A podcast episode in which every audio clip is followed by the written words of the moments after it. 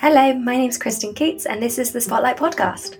In this episode, we're talking to the amazing Zoe Alba Frugia, an international performer who is also Creative Edinburgh's Programme Manager. Zoe is also the co founder and co artistic director of Prickly Pear Productions, which is a female led theatre company that champions underrepresented stories and artists.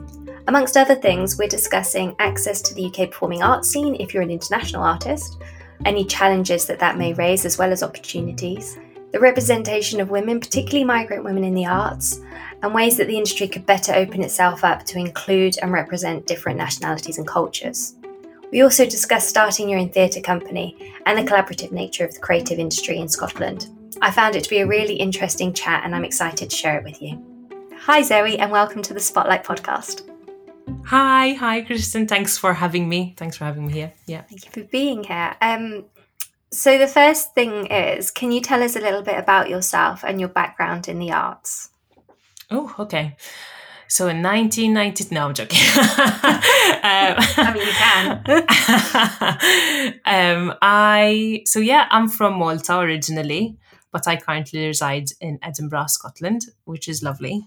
And I actually started off in flamenco um, dancing. I was a dancer for oh. yeah for for for, for the first oh, wow well yeah I was going to say the first 15 years of my life but I was three when I started and then I stopped when I was 18 so um, I did that typical thing of being a teenager doing my A levels and being like I don't have time for the arts and and I gave up dancing. And um, yeah my yeah my journey unfortunately is a zigzag in that I don't have that that moment where I was like this is my future. There's uh-huh. not that like shining, glorious revelation. It was more I, I stumbled into what I now do. um, so yeah, so then I, I went on to study fine art and history of art. And then I decided to do my major at university in theater studies. So I did that and um, learned all the boring things about Stanislavski and Meyerhold and all the things that they still decide to teach in theater studies for some reason. Um, I mean, obviously, I know they're important, but yeah, um, not enough. not not enough practical work. Uh, and right, then I more practical than theory. that's it, way more. Yeah, I'm not a very good theorist. And um, and then from there, I I actually spent um, some time in London working in an English school um, before I did my last year at uni, and I guess maybe that maybe was my opening eyes moment, but I just um, for me I had been to London before, but never as an adult. Mm-hmm. And going to West End shows and affording to take myself out because I was getting paid from the English school um, was amazing, and and I'm very privileged to have that experience because I was going to like five shows a week because I was student eating nothing but you know like a baguette for lunch and and so i could afford to, to pay for tickets and scrimp out on whatever. I even watched Les at the back standing next to the sound desk because i begged them every day to let me in because they were sold out. And then he was like if you pay a fiver you can stand at the back That's what I did. there you go. Be persistent. Be persistent. That's the lesson from today. Um, and anyway, yeah, from there, I decided to move to the UK after I finished university, and I actually went, lived in in Yorkshire after living in London um, before moving up to Scotland. So it's been a bit of a journey further mm-hmm. north every time. I'm like, actually, I want to keep going up. a little step more, a little step more. And yeah. um, do you remember what the first show is that you saw? Oh my god, yes, it was Thriller of Michael Jackson, which obviously now in hindsight this was 2012 so didn't exactly know the history of that artist but um, it was a great show and um, i had never watched a sort of jukebox jukebox musical before so that was uh-huh. quite interesting. And then that went to wicked to Les Mis like the classics from there. But um, that was yeah i remember sitting in that theater and just crying a bit. I was like wow this is powerful, um, which was very nice.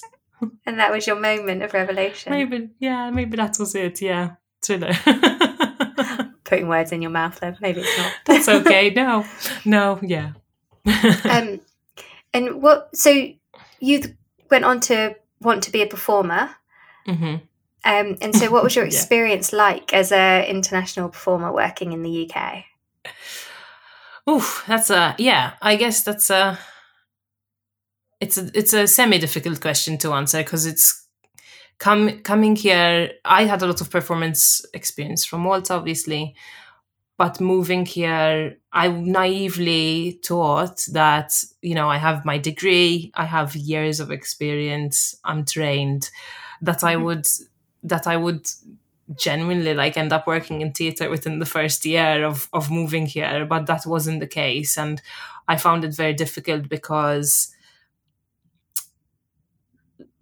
a lot of places don't necessarily take into account your experience abroad a lot of Right. places yeah so a lot of places don't you know all the experience i have from malta they just didn't count it. And so it looked like in their eyes i was untrained and didn't have the experience necessary to actually work in the uk so it was very difficult trying to build up my credentials here mm-hmm. especially because as you can hear i don't have a british accent. I can't i can't um, i can't fake one. I'm very bad at impressions especially regional ones. I could never could never a lot of people think i'm welsh which is even funnier because i sound nothing like my welsh friends and they hate when they've been around me when people have said like oh you sound welsh and they're like i'm welsh I'm I'm Welsh, not her. Um, so maybe I could pretend to be Welsh. But yeah, so it was very difficult having a, a different accent. Absolutely. Um, I got into a lot of community theatre, and that is what really built my love for community theatre because the people in the community, especially in Sheffield, the community theatre, they were great and they were so accepting. But at a professional level, it is still very difficult for migrants, especially, to get any work that's paid. You know, because when it's community theatre, you're unpaid. I can act, that's great. They, they cast me in a few things, but um, getting paid work took a lot more effort, took a lot more time.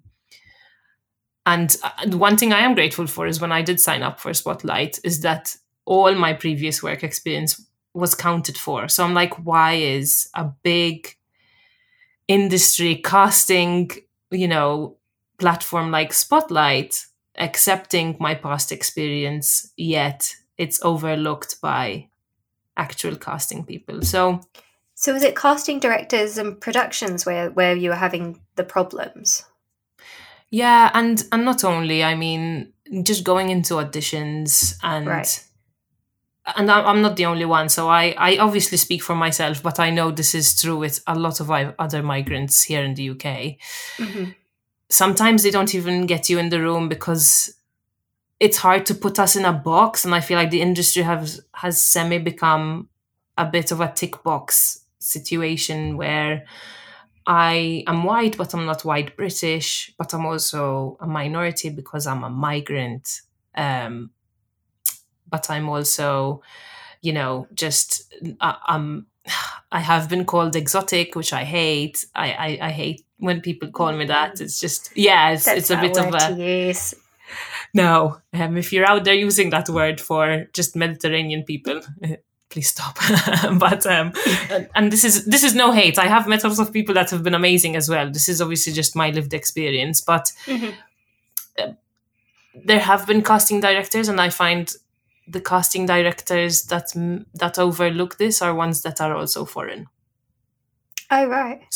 So they know that you know your experience is valid and worthwhile um so yeah it's it's it's, different with different people i would say But did you find any opportunities, um, but that are open because you were foreign born? Were there any opportunities at all? Was it mostly challenges? Hmm. It's it's hard. It's hard because I have I have an even harder experience in that I was in in Sheffield in Yorkshire. Right. So there's already limited opportunities in Yorkshire because if I look at Edinburgh here, I've had loads of opportunities come up, and not just because I have lived here now and had the credentials, but because in Scotland they're also a, a lot more open to to migrants, especially Edinburgh because it's a city, whereas Yeah. Sheffield, Sheffield doesn't. It's not unfortunately brimming with opportunities already.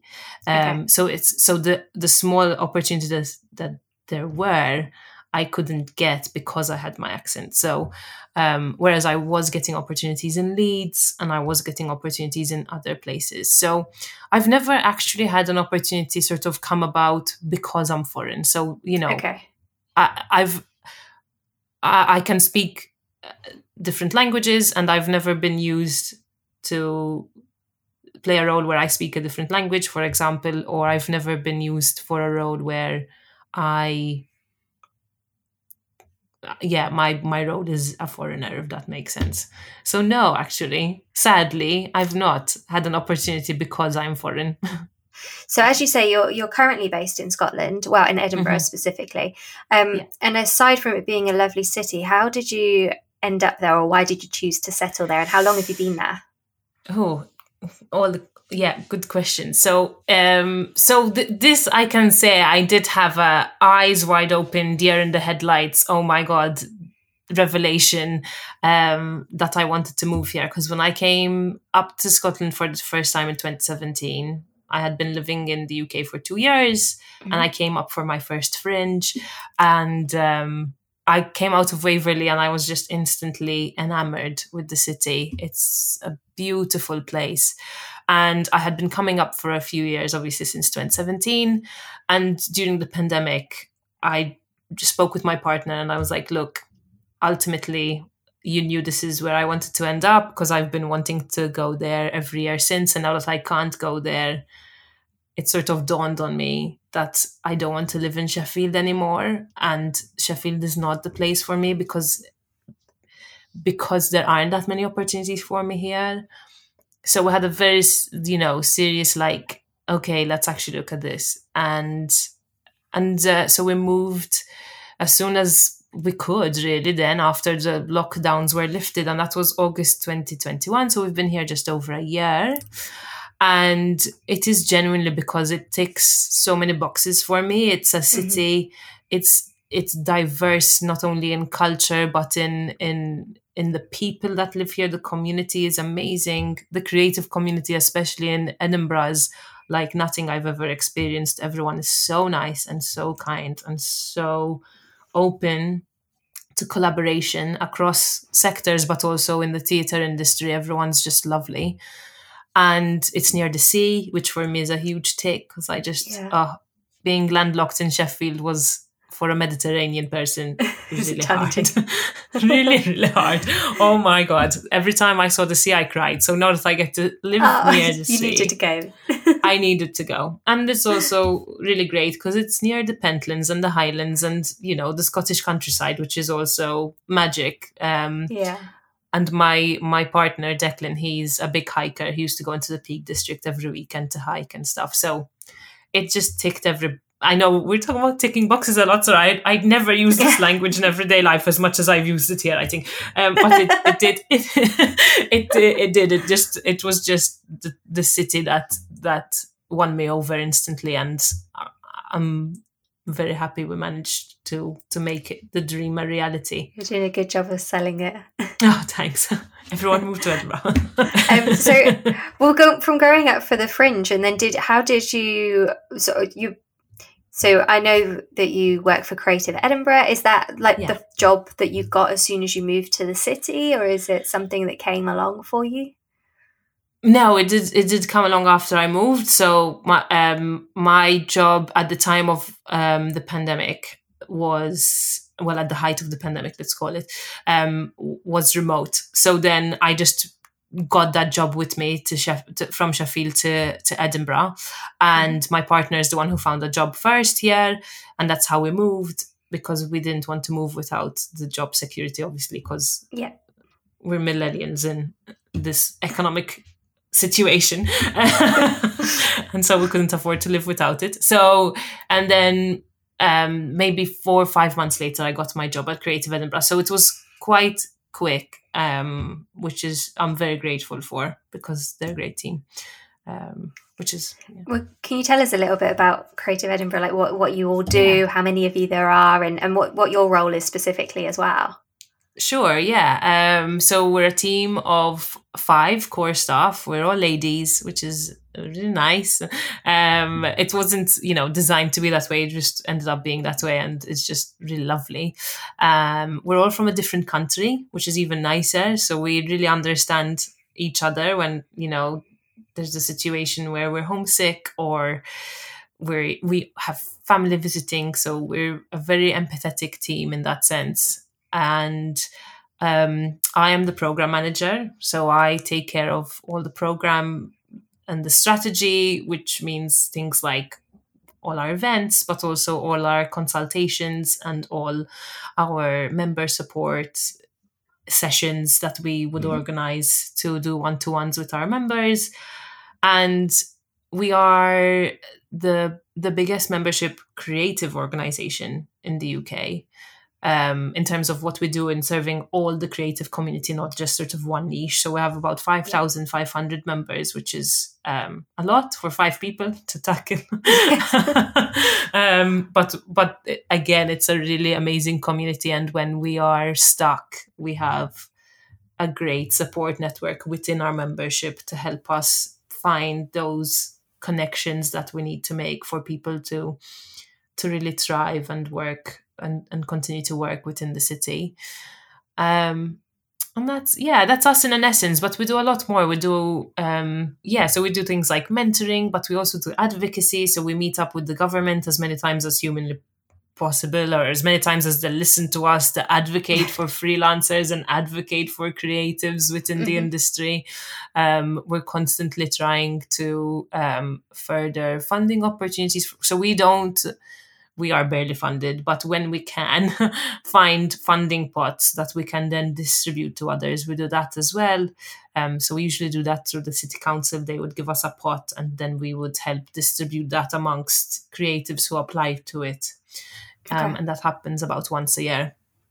So yeah, we we basically just try to support as much as humanly possible the creative industry and and at the moment as you everyone knows it's very difficult in this climate. Yeah. We've just had the Filmhouse close, which is and um, Edinburgh International Film Festival.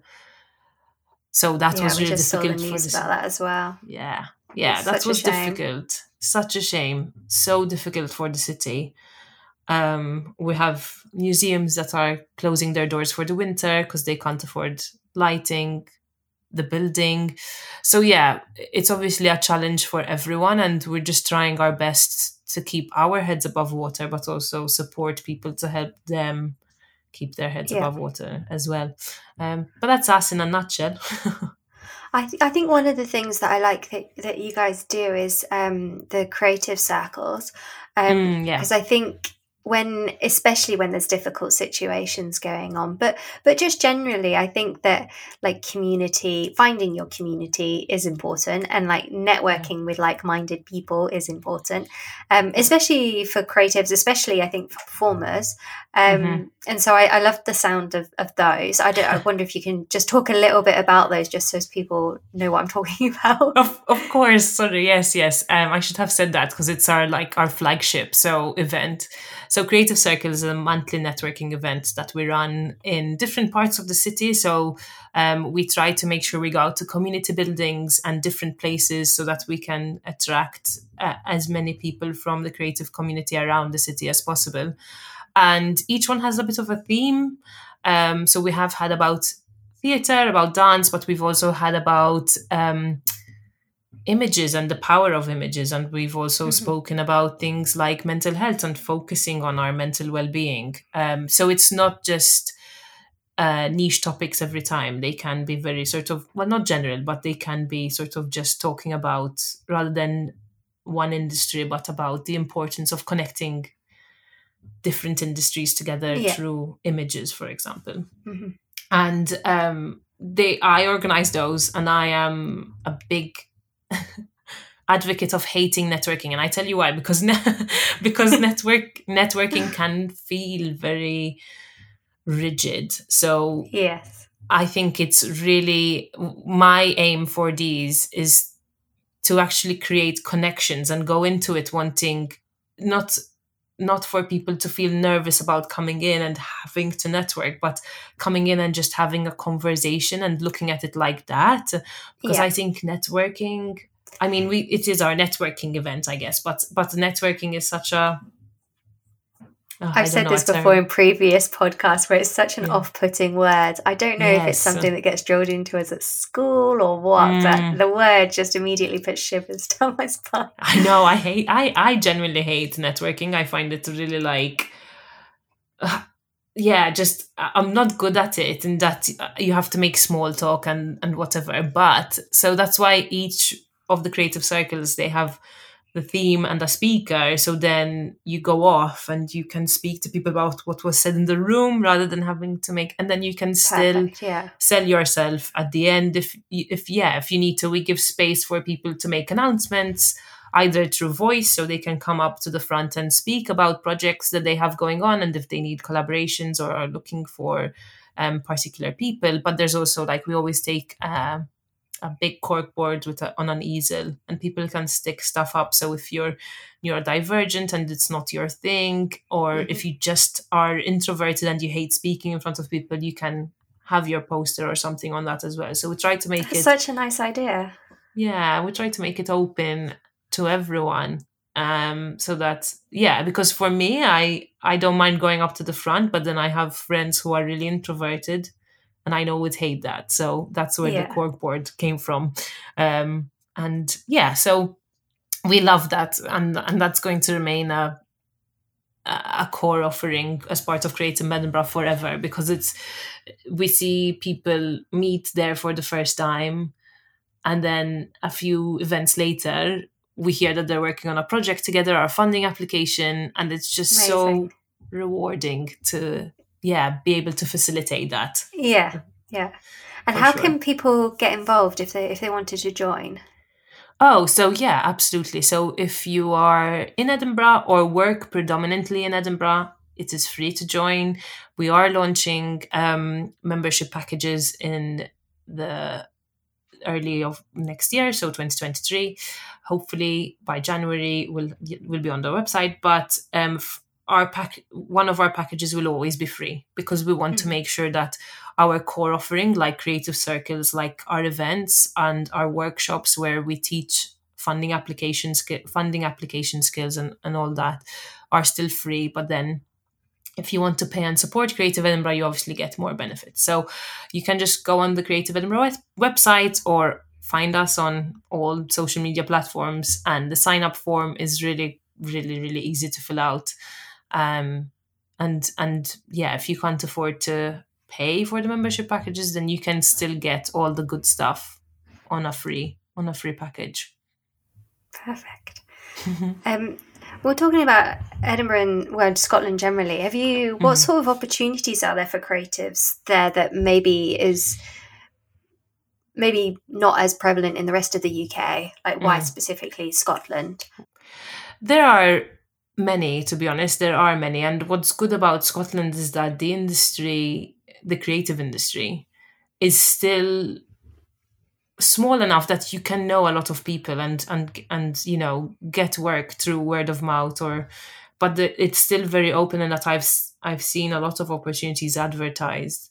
So like gaming like you say is really prevalent here and it's growing faster than i think they even know it um, because they just had like a big game gaming week. The industry sort of came together and organized that here.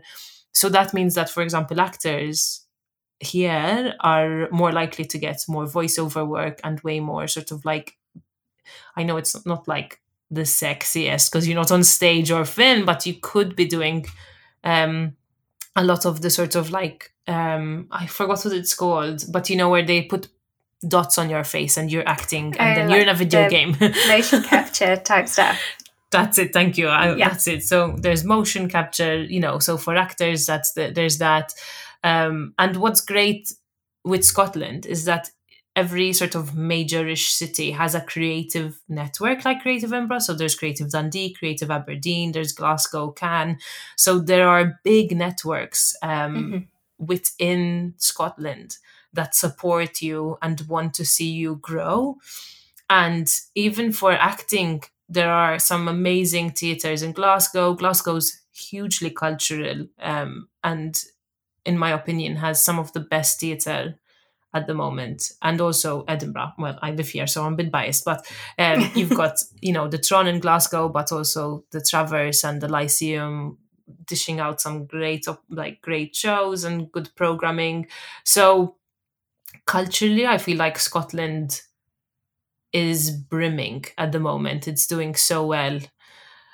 Obviously, there are funding cuts, which is across the whole UK, which is um, another story. But in terms of the creative community, I think what's nice about Scotland is there's a lot more cross pollination that happens within the sectors because it's such a small creative industry. People collaborate across sectors a lot more than I've seen okay. happen in England because there isn't. It, it's not, you know, with England, it's spread out so far, so it's not as easy. So it's no one's fault, it's just harder. Okay, interesting. So you co-founded Prickly Pear Productions. Yeah. Um, so I wonder if you can tell us a little bit about how that came about, where the idea Ooh. came from, what what what Prickly Pear Productions is, and you know your vision and all you know all the grand stuff. all the all the grand ideas yeah um thank you um oh god okay um so the, the i guess the story of how we started is a, a weird one that i was in a play at at, at well at uh, a prominent theatre in, in Sheffield. And my best friend was also in a play in the Peak District, and we were both miscast very, yeah, quite quite badly. She was. They asked her to play an Indian act- actor, um, and she's Maltese, so not Indian heritage. So she felt very uncomfortable with that. And in the play I was in, um, refugees were cast as white British people so I was very uncomfortable with that as well. Right. So um, it was a it was a situation where we were both just in plays and really unhappy with the plays we were in, but but but in that point in our career where we couldn't say no because we wanted the experience because we we're both Maltese and we needed mm-hmm. to build up our repertoire and and all that jazz. The the nice dilemma of I'm uncomfortable, but I I don't know what to do if I move away from this. Can I get an opportunity like this again? And so we were at my house and I was sat on the floor. I still remember it's clear as day, having a meltdown and banging my fists on the ground, being like, I've had enough. I don't know what to do. And I want to make real change, but I don't know how to make it myself. And um, that's it. I'm just going to do it. I'm going to start a theater company and and and that's that and and she was like this is chantel she was like cool i'll join you. Let's do it. And and that's it. That's just, just that's genuinely the the start of of the company. From there we started our first show and we scratched it which was called immigration crisis the musical. And that was quite literally what you can imagine about five women wanted to be a feminist piece about migration, and it was at the time of Brexit, so that was obviously uh, um, quite difficult for us because we had just moved, and um, yeah, from there was a lot to say. there was a lot to say, and it was mainly focusing around actually the the humor in in what is said by you know far right and conservative. Mm-hmm newspapers around migrants and how we're invading and taking over and actually actually no that's not the case you know what i mean like there's no invasion yeah. this is not what's really happening. So it was a tongue in cheek and we we like to take really serious topics um, and just make fun of them in the sense of show people that you know there is humor but also try to teach a lesson through that. I know that's uh, yeah very sounds very contradictory but but i guess that's what we try to do. But um that and that's how we started. And prickly pear has a lot of meaning because it's an ode to our home malta but it's also we like to take really serious topics like migration like racism like microaggressions and so they're prickly topics we call them. Um, um, for example we're doing a show about sexual assault against women now and so yeah we none of our shows unfortunately are super funny. They're all have quite a serious theme behind them because our mission is to bring sort of really serious topics like racism, like microaggressions in the workplace, like sexual assault against women, like um, xenophobia against migrants to the forefront of theatre. But we also want to make it a conversation in that, so you're not leaving feeling really deflated, like I do with a lot of plays sometimes. I mean, they're great and it's good to feel that sadness, but I also want people to feel empowered to create change and have these conversations with their loved ones and share that you know people go through these experiences and some of us are privileged enough not to have ever gone through any of these so how can we help the people going through them so i feel like i don't even know what i the question was anymore but yeah it's just a long-winded way to say we're trying our best yeah, you covered it. It was kind of where it came from and what, what you were about, and I think you covered yeah. that perfectly. Um, so, what are your? I guess the, the whole thing for you is like you know telling stories inspired by different cultures. So, how mm-hmm. do you select the stories that you're going to tell? Like, who writes them, or how do you how do you select them? That's a really great question. I don't think we even know the answer to that. we we've worked on a lot of different things and it kind of i mean in an ideal world we were paid uh, a wage to do prickly work and we actually got to curate how we moved forward but as is with probably most companies our size we kind of just go off whatever opportunity we can find and and what commissions and and depends on on what the project is we always we always say our ethos is that we let the story tell us how it wants to be told. So with immigration crisis it was a musical because we always feel that musicals sort of come from a place of needing to express a bigger emotion through song um, we have a show called nana's bolognese which we wanted it to tackle the question of what is success and especially as a migrant what does success mean if you move back home after living abroad? Like that stigma of sometimes people see people who have moved away come back and be like oh well they didn't succeed because now they're back um, and and also women in STEM. So we sort of took an approach of that, and that was a children's show, for example. But we've also done things like refugee stories, where we've done them through shadow puppetry and through puppetry, because we feel, yeah, that we want to we want there to be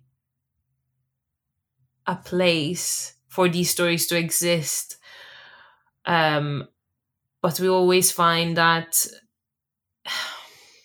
how do i word this it's really hard to tell these stories so it's a really really difficult topic and we chose shadow puppetry because one, we wanted to avoid the emotional turmoil that actors would have to go through to tell these stories.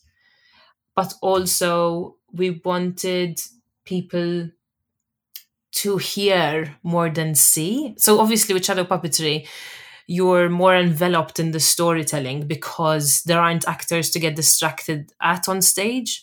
And we wanted people to really be enveloped in the stories of these refugees and also migrate. We did two shows, Shadow Puppetry. One was Bahar, which was stories about the sea and missing the sea if you're a migrant, but also what stories refugees have around the sea. And then the second one was called Displaced, and that was entirely about refugee stories. So, yeah, we wanted the audiences to be enveloped in those stories way more than paying attention to what was on stage, if that makes sense. And we thought we felt shadow puppetry was the best way to tell that. So yeah, it kind of depends on the commission, but we always try our best to make sure that the stories are written authentically through either people who have these lived experiences. So all our shows are either devised, so devised with people in the room, and then through research and interviews, or they are verbatim shows. Um, we don't really have Ananas Bolognese was, is our only one where Chantel actually sat down and wrote it and just wrote whatever she wanted to write because that's a fantasy and it's a children's play so it was easier. But when we tackle things like racism like refugee stories like uh, migrant migrant you know stories and problems they and obstacles they face it's always through very long periods of research and then devising um, mm-hmm. because i'm not a writer. I suck at writing. For anyone out there that wants to start a theatre company and doesn't because of the writing part devise you've got this. There is a way around writing. Do you ever um do you ever perform in any of the works that you put on? See this was another aim of the company was to to give ourselves more work. We're like, well, we're not getting enough work as actors, and we moved here to act. Let's start our team. And then we end up just doing all the admin and the producing and the funding applications. I do do some acting, but not in every single show, no, because it's and as probably as many people um, with us again a small sort of theatre company num- number. Um, it's really hard to wear all the hats and sometimes yeah. you and sometimes you just need to wear the hats that give others the space to take on that opportunity so a big a big a big goal of ours now as we've evolved the past 4 years is to actually create the opportunities for people who aren't getting those opportunities like we were mm-hmm. um, because acting is great and I love it and I would love to be a full time actor.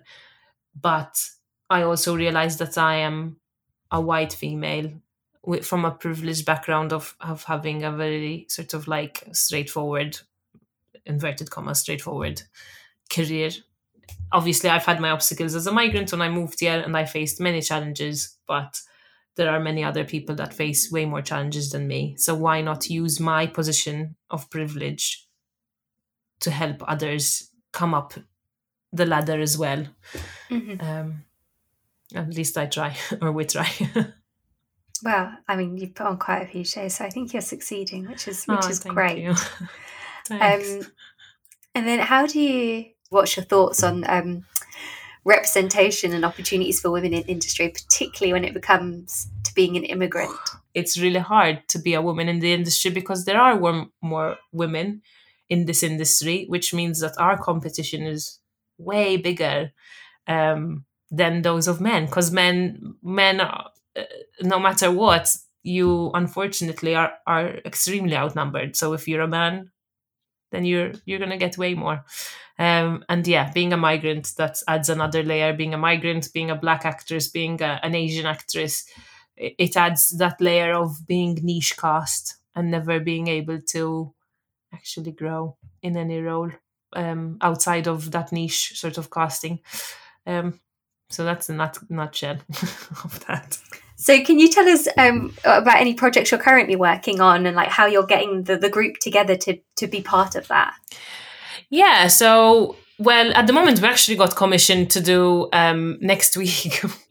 just you know we to add stress to my life um, next week we're doing a children's festival in malta and um, one of the shows is in Maltese. It's called Vjaġġ bil-Ballun, which means the journey with the ball, which that's how it's exactly translated. So it doesn't make sense in English. In Maltese, I, I can assure you it makes sense. And it's about uh, a refugee, a refugee boy who comes to Malta after fleeing um, war and how he integrates and makes friends through football because he doesn't know the language yet, but he makes friends through the power of the sport. Um, and that's really great. And it's a puppetry show, and we love that show a lot. Um, and so we're adapting children's books into plays, basically. And then the second show is called Ride the Feelings, and it's about embracing your feelings and making sure you understand that when you're angry you can share that and when you're sad you can share that so it's a bit around basically introducing quite a small audience when i say small sorry young audience yeah. to mental health so it's great Very well. important. Yeah, so important. And we're really honored to have been um, asked to come in and do those two shows because they're really align super well with, with what we want to do, which Yeah. is, int- eh, and even introducing mental health to young kids at such a young age is, yeah, so, so incredibly yeah, it's a privilege and an honor for sure. And then after that, in the new year, we start working on a show, which for now the working title is Walking Home. And that's the show about sexual assault against women. And we're super scared, not gonna lie, to start this because it's a huge. I mean, we've been trying to get funding for it for about three years now. It Mhm. finally got funded. And I feel like, obviously, with everything that's happened around the world. Maybe that's why it finally got funded this year to develop for next year. I'm not to sit here and complain that that we finally managed to get funding.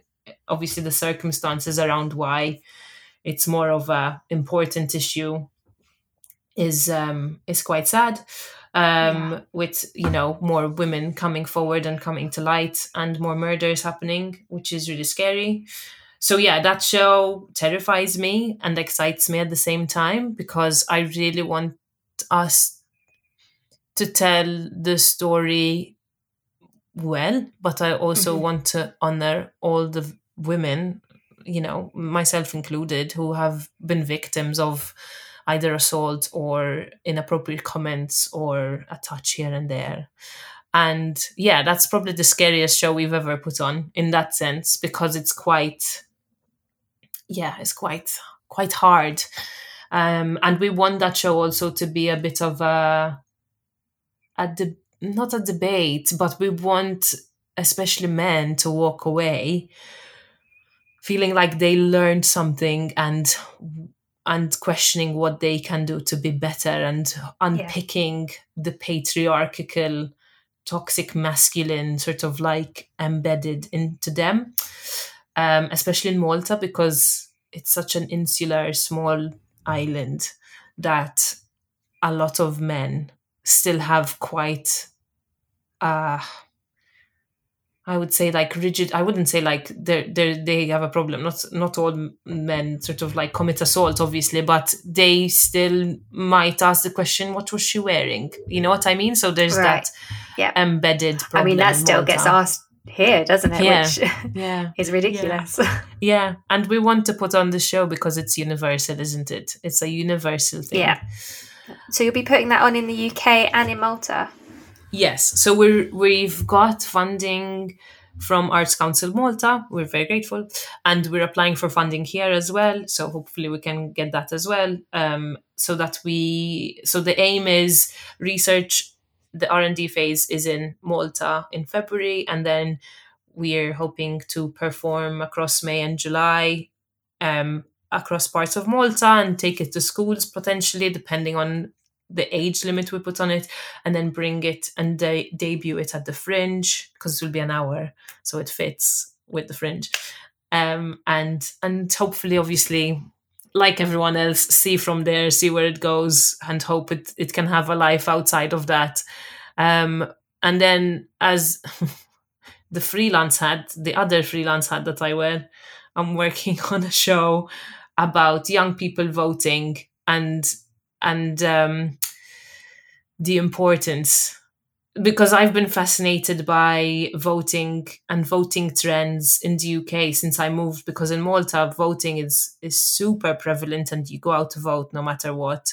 But when Mhm. I moved here I had people who were who were British asking me one person asked me what what is a Tory, one person asked me what a hung parliament was and these were young people like in their 20s and Oh, i was wow. like oh wow how do i know more about your government than you do?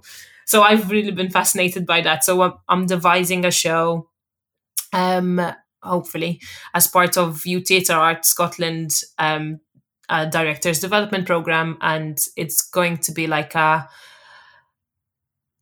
it's going to be a debate hopefully it's going to be a show that is around a debate club in a school where they're debating the topic of uh, anonymity versus sort of like very public life on social media and then mm-hmm. it descends into chaos and becomes actually a political piece about young people and their voting and how important it is for them to recognize the impact of their vote because you know yeah. young people vote loads when it comes to reality TV and they know they can understand the effects that vote what what, what their vote means with reality TV yeah. or or their favorite celebrity and getting them an award but not a lot of them translate that into their voting rights in politics because they're so and not the anyone's fault they're so disenfranchised from politicians so yeah that's but that's it it's interesting in light of the US elections recently, where the analysis is coming out and that the young people yes. actually swung quite a lot of that. So, yes, an interesting so time.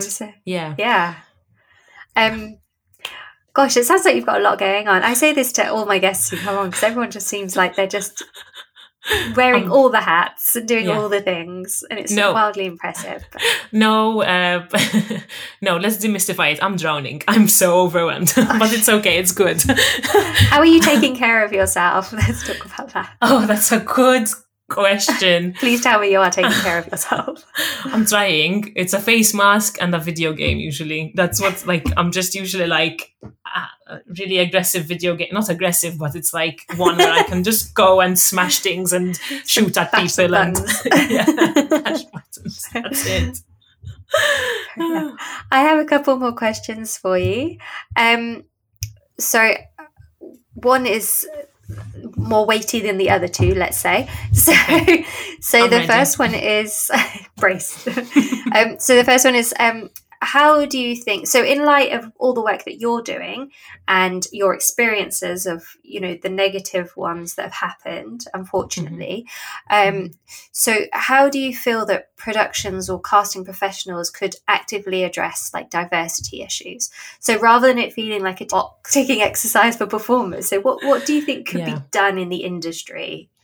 If you don't know it that's fine because it's a big question but it is a big question. ideas I I do have ideas, and obviously, again, I reiterate this is from my lived experience, and it's really important to know that there are some places across the UK that are doing great work. So I don't want to discredit anyone, but there are places that are still, like you say, doing the tick box, the Arts Council England, the Creative Scotland, ne- necessary funding um, sort of criteria, tick boxing.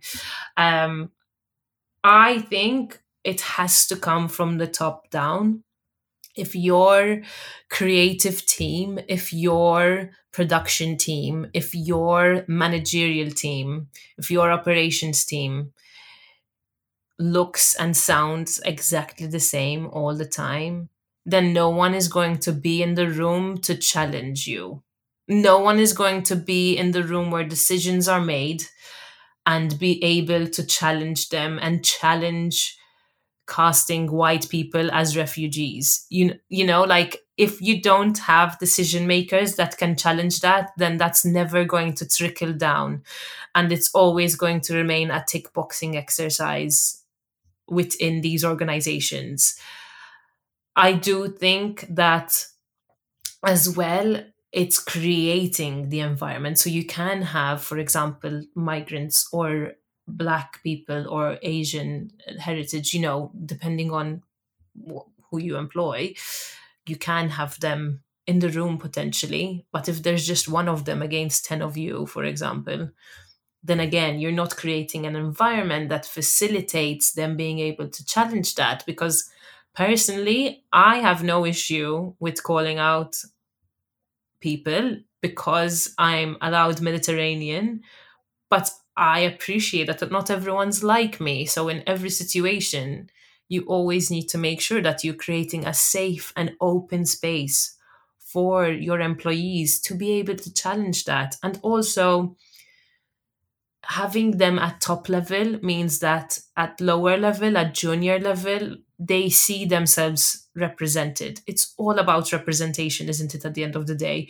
If I work for an organization where I can't see myself, hear myself, then how am I ever going to know I can move up? how am I ever going to get the support I need to actually move forward in my career?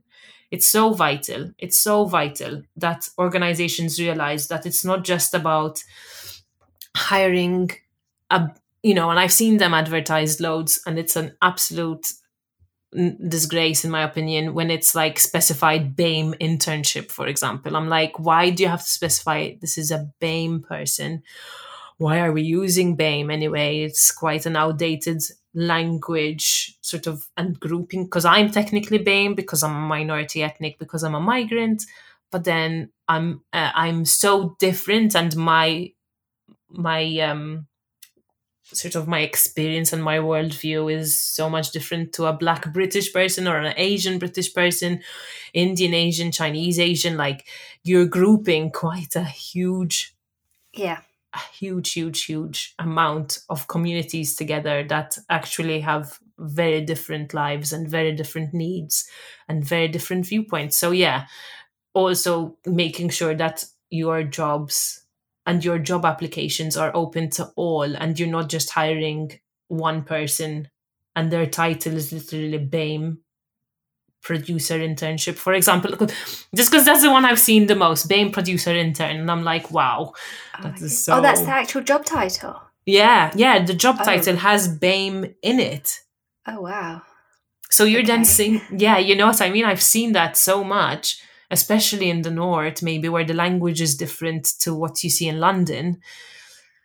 Yeah, it's it's problematic, let's say, yeah. when you're singling out that employee to have their heritage within their job title because you know you don't go you don't go and say the white british artistic director or the white british programming person so why say bame producer it's silly um, and again, it's not creating an environment within your culture that is acceptant of all. Mm-hmm.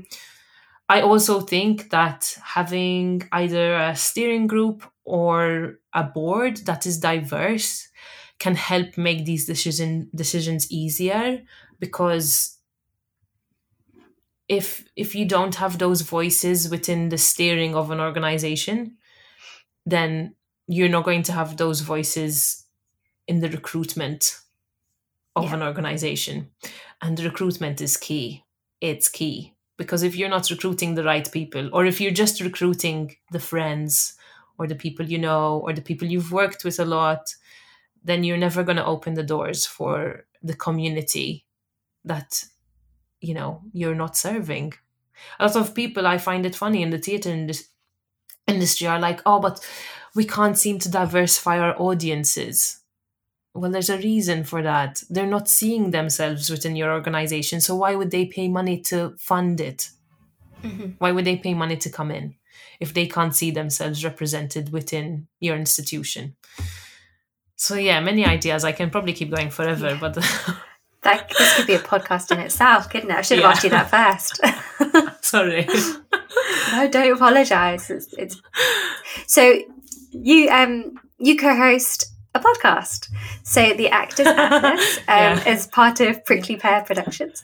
Um, so yeah, yeah, I'm speaking to lots of podcasters at the moment. So you also have a podcast, um, and yeah. as part of that, you interview artists across the world. So mm-hmm. I'm wondering, like, what you've spoken to people everywhere, like Mexico, yeah. Malta, everywhere. So um, what cultural differences and similarities have you noticed between all the performers you've spoken to? I'm curious if there's like a thread of similar things.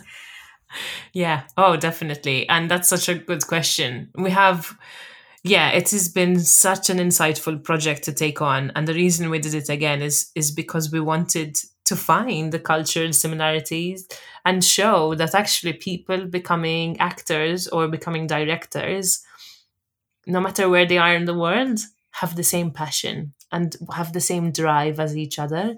And it has been so like absolutely amazing to speak to so many people. We've spoken to 50 people now, so we're slowly releasing these episodes. Um, wow. So, yes, so the similarities are that the passion and drive are the same around the world they are that funding opportunities are the exact same around the world and that they're abysmal and they're really hard to get and everyone's underpaid and everyone's mm. overworked but they keep doing it because they love storytelling and they love the industry so that's beautiful to see that even in places like Singapore, where you think it's a very rich country, even they don't have a lot of funding for the arts. It's not something that's sort of like super well funded. Um, so that's been a nice consolation, at least for me, to be like, oh, everyone's suffering, not just us. um, we'll suffer together. we can all suffer together, guys. Um, something that comes up a lot is people who have worked and lived in the UK but now have gone back to their respective home countries. Is there's actually not a spotlight or anything similar anywhere else. So they actually really struggled. So this is a big kudos to you guys. It comes up so much, and we mention you quite a lot in, in across our oh, our episodes, is because people like go back to Canada, to the, to the States, to Germany. I'm just trying to remember all the countries where we've mentioned Spotlight. Um, Italy, um, Spain, Singapore, like they go back and they're like, oh wow, there's no one place to see castings. There's no one place where people can find me. A lot of actors actually across the world. I guess it's similar for them, but not so similar in the UK. Is that they find castings through Facebook most of the time, which is obviously adds more stress. Um, yeah. So that's something we, yeah, we were really shocked to find out that major countries like Canada, like the States as well, don't have that one place, or at least some places that are a bit more established. Also found things how how much harder it is to get accredited and unionized in the states, for example. So there have been a, a quite a few shocking revelations of actually how privileged we are in the UK to have things like Spotlight, to have a union, to have equity, to have artist union rates that are determined. Obviously, it's not perfect, but you know, there's that. And and having acting credits means you can get a spotlight profile or having a degree means you can get a spotlight profile. For example whereas in the states you can't join a union. I, can't remember exactly but it it takes years. And some people it takes 15 years of acting to just join a union which is shocking. Wow. Shocking. I was like you should join a union. You should just be able to join a union. One click you're in. Is is that the purpose of a yeah, union yeah that's that's what the purpose should be shouldn't it but in the states yeah. there's huge loopholes and even in canada if you're part of the union you get paid equity rates like you are here. But if you're in the same production with non union actors, the non union get paid a lot less. So being a part of the union then in Canada, for example, and again, it's quite hard to join the union in Canada, uh-huh. Means that you get paid equity. Whereas if you're not part of the union and it takes you ages to get there because you have to build up all the acting credits, means that you get paid a lot less, means that you have to take up work elsewhere means that you you don't end up acting as much so it just becomes this loophole this loop sorry of this constant circle of how do i get into the union if i'm not getting paid enough to even act full time so that that was all very shocking information because we kind of assumed i guess going into it that a lot of countries in europe and a lot of places in the states and canada would have a really similar setup to the UK. So that was really, mm-hmm. really also nice to realize the privilege we have here um, and the opportunities we get aren't exactly, yeah, we would struggle more if we moved anywhere else. Um, as I'll migrants. have to put a link to your um, podcast in this so people can people can have oh, a listen God. and see be, see what's going on in other countries. yeah, be, be kind on the editing, guys. I try my best. And then my last question for you, um, which I always end with, which is what are you currently reading or listening to or watching that you would recommend to other people? Oh, that's a great question. Really great questions. Well done. This has been really fun. Oh, um, um, so I'm listening to. I'd recommend two things. So I'm listening to Archetypes by um, Meghan. Oh my God, Markle Meghan Mar- Markle. Is that her last name? The now Meghan Markle, yes. Meghan Markle, yeah. So listening to archetypes, which is about the archetypes that are put on women, especially women from minorities. So, for example, her first episode looks at um, drive and success with Serena Williams and how she was labeled an angry black woman for doing things that her white male counter counterparts in tennis would be, would be seen as passion, for example. So she looks at that, which is really interesting. So that's a podcast as well. And I'm reading How to Kill Your Family by Bella Mackie, which is really good. It's I would really recommend it. I'm um more than halfway through and I'm hooked. It's a great book and she's a great author. Um, Bella Mackie is awesome. I'm a huge fan. Would love to meet her one day. So Bella Mackie, if you're out there, or if someone knows Bella Mackie, please introduce me. we'll, we'll drop your email here, please. Thank you very much, Zoe, for your time. We really appreciated it. Thank you for having me. It's been an absolute pleasure. Uh, yeah.